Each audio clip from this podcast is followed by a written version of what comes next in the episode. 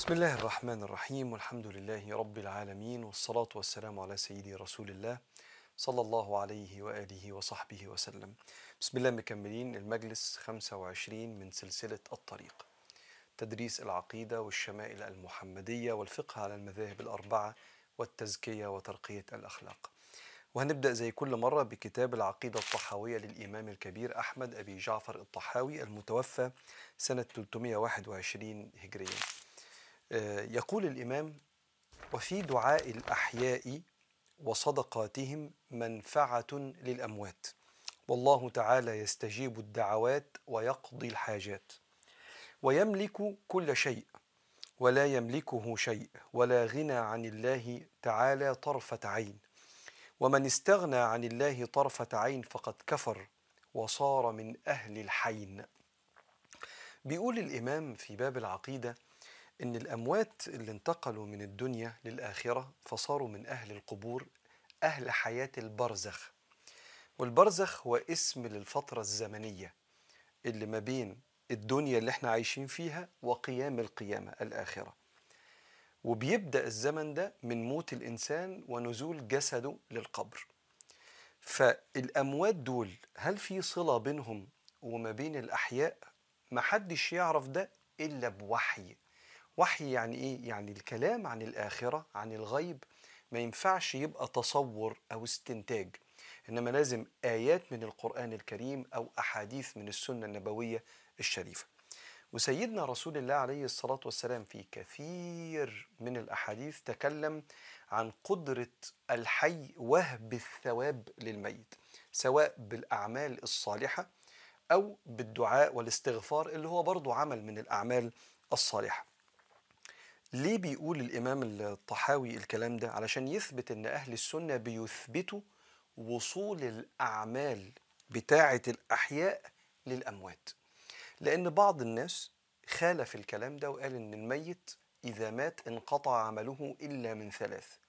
أيوة ده حديث النبي عليه الصلاة والسلام بس هو ما خدش باله من كلام النبي نفسه. إذا مات ابن آدم انقطع عمله هو إلا من ثلاث.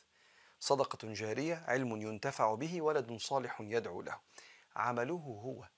أما أعمال الأحياء اللي بتوهب للأموات فهي عند بكلام سيدنا رسول الله عليه الصلاة والسلام يوم ما اتسأل عن أحد النساء ماتت وعليها أيام صيام ينفع صوم لها فقال دين الله أحق أن يقضى وقال ينفع نصوم ونبعت الأيام دي. طب أنا ينفع حج عن أبويا؟ طب انت حجتي لنفسك لا لسه حج السنة دي والسنة الجاية حج عن أبوك. فيجوز وهب الحج للشخص اللي حج. وكذلك في الاستغفار والدعاء والصدقات كتير جدا من الأعمال وردت في أحاديث كثيرة عن سيدنا رسول الله عليه الصلاة والسلام. وبالتالي إحنا في معتقدنا إن إحنا كأحياء نعرف نبعت للأموات سواء من قرايبنا أو مش من قرايبنا. يكفي إن بيننا وبين بعض رحم الإسلام اخوه الإسلام نعرف نبعت لهم الأعمال الصالحة. فبيقول وفي دعاء الأحياء وصدقاتهم منفعة للأموات والله تعالى يستجيب. النافع هو الله فهو اللي بيتقبل هذه الأعمال ويعطيها ويكرم بها الأموات. يستجيب الدعوات ويقضي الحاجات. والله يملك كل كل شيء. هو قايل هنا ويملك كل شيء. يعني والله يملك كل شيء. ولا يملكه شيء. الملك لله. الملك لله في كل شيء مادي ومعنوي. في كل شيء ملموس وكل شيء محسوس. المشاعر والمقتنيات يملكها الله وهو القادر على رزقها للعباد. هو الذي يملك كل شيء في الدنيا وفي الآخرة. ألا له الخلق والأمر. الله خالق كل شيء وهو على كل شيء وكيل. ويملك كل شيء ولا يملكه شيء. ولا غنى عن الله طرفة عين. ما ينفعش واحد يستغنى عن ربنا والاستغناء هنا الحقيقي. واحد يقول أنا مش عايز ربنا. مش محتاج حالا لربنا في أي حاجة. أكلي موجود شربي موجود احتياجاتي حواليا مش محتاج لربنا. وكأن الله سبحانه وتعالى في اللحظة دي العبد بينفي عنه صفة الرزق وصفة الخلق. الله هو اللي بيخلق كل شيء في كل لحظة. والحاجات اللي حوالين دي موجودة بسبب مدد الله لها وإبقاء الله لها. ولو أراد أن ربنا سبحانه وتعالى يفني الأشياء دي هيفنيها بكن فيكون. وهو القادر على خلقة أنفاسي اللي أنا بعملها دي دي بتنزل بمدد ربنا وليس باستطاعتي. أنا ما بعرفش أشغل الرئة بتاعتي. ما بعرفش أدي أمر للقلب إنه ينبض. أنا ما أعرفش أتحكم في أي شيء. سبحانه وتعالى له مقاليد السماوات والأرض. كل الخيوط والمفاتيح في يد القدرة الإلهية. فهو بيقول ولا غنى عن الله طرفة عين. ومن استغنى عن الله طرفة عين مش استغنى زي أحوالنا كده اللي هو واحد ما بيدعيش وواحد مقصر في حق ربنا وما بيصليش. بس لما تيجي تقول له أنت محتاج لربنا يقول لك إزاي استغنى عن ربنا يعني؟ طبعا. أنا بس مقصر بس ادعوا لي يا جماعة. آه لأ ده إنسان مؤمن. ده بيتكلم على الاستغناء العقائدي مش عايز ربنا في حياتي. فبيقولوا هنا ومن استغنى عن الله طرفة عين فقد كفر. نفى عن الله القدرة والوجود والاحتياج وفقر العبد لربنا. فقد كفر وصار من أهل الحين. الحين يعني الهلاك. ضيع نفسه باستغنائه عن ربنا. والله يغضب ويرضى لا كأحد من الورى. الورى يعني البشر الخلق يعني. هنا في حتة مهمة جدا. الله يرضى رضي الله عنه.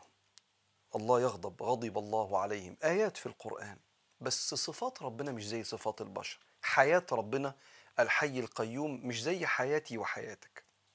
علم الله مش زي علمي وعلمك. الله سميع بصير وأنت سميع بصير. إنا خلقنا الإنسان من نطفة أمشاج نبتليه فجعلناه سميعا بصيرا. سميع بصير زي ربنا؟ لا طبعا. العبد على قدره والرب على قدره. وبالتالي الله يرضى ويغضب. طب ليه بيقول لنا الكلام ده؟ عشان ما نقعدش نحكم على ربنا. نحكم على ربنا إن أكيد المشكلة دي حصلت. أصل ربنا غضبان عليا. ليه ربنا غضبان عليك؟ أصلي من عشر سنين عملت ذنب كده وأنا مستني الخبطة بتاعته. طب أنت تبت إلى الله؟ آه تبت إلى الله والله وعملت حسنات كتير. طب بتحكم على ربنا اللي غضبان ليه؟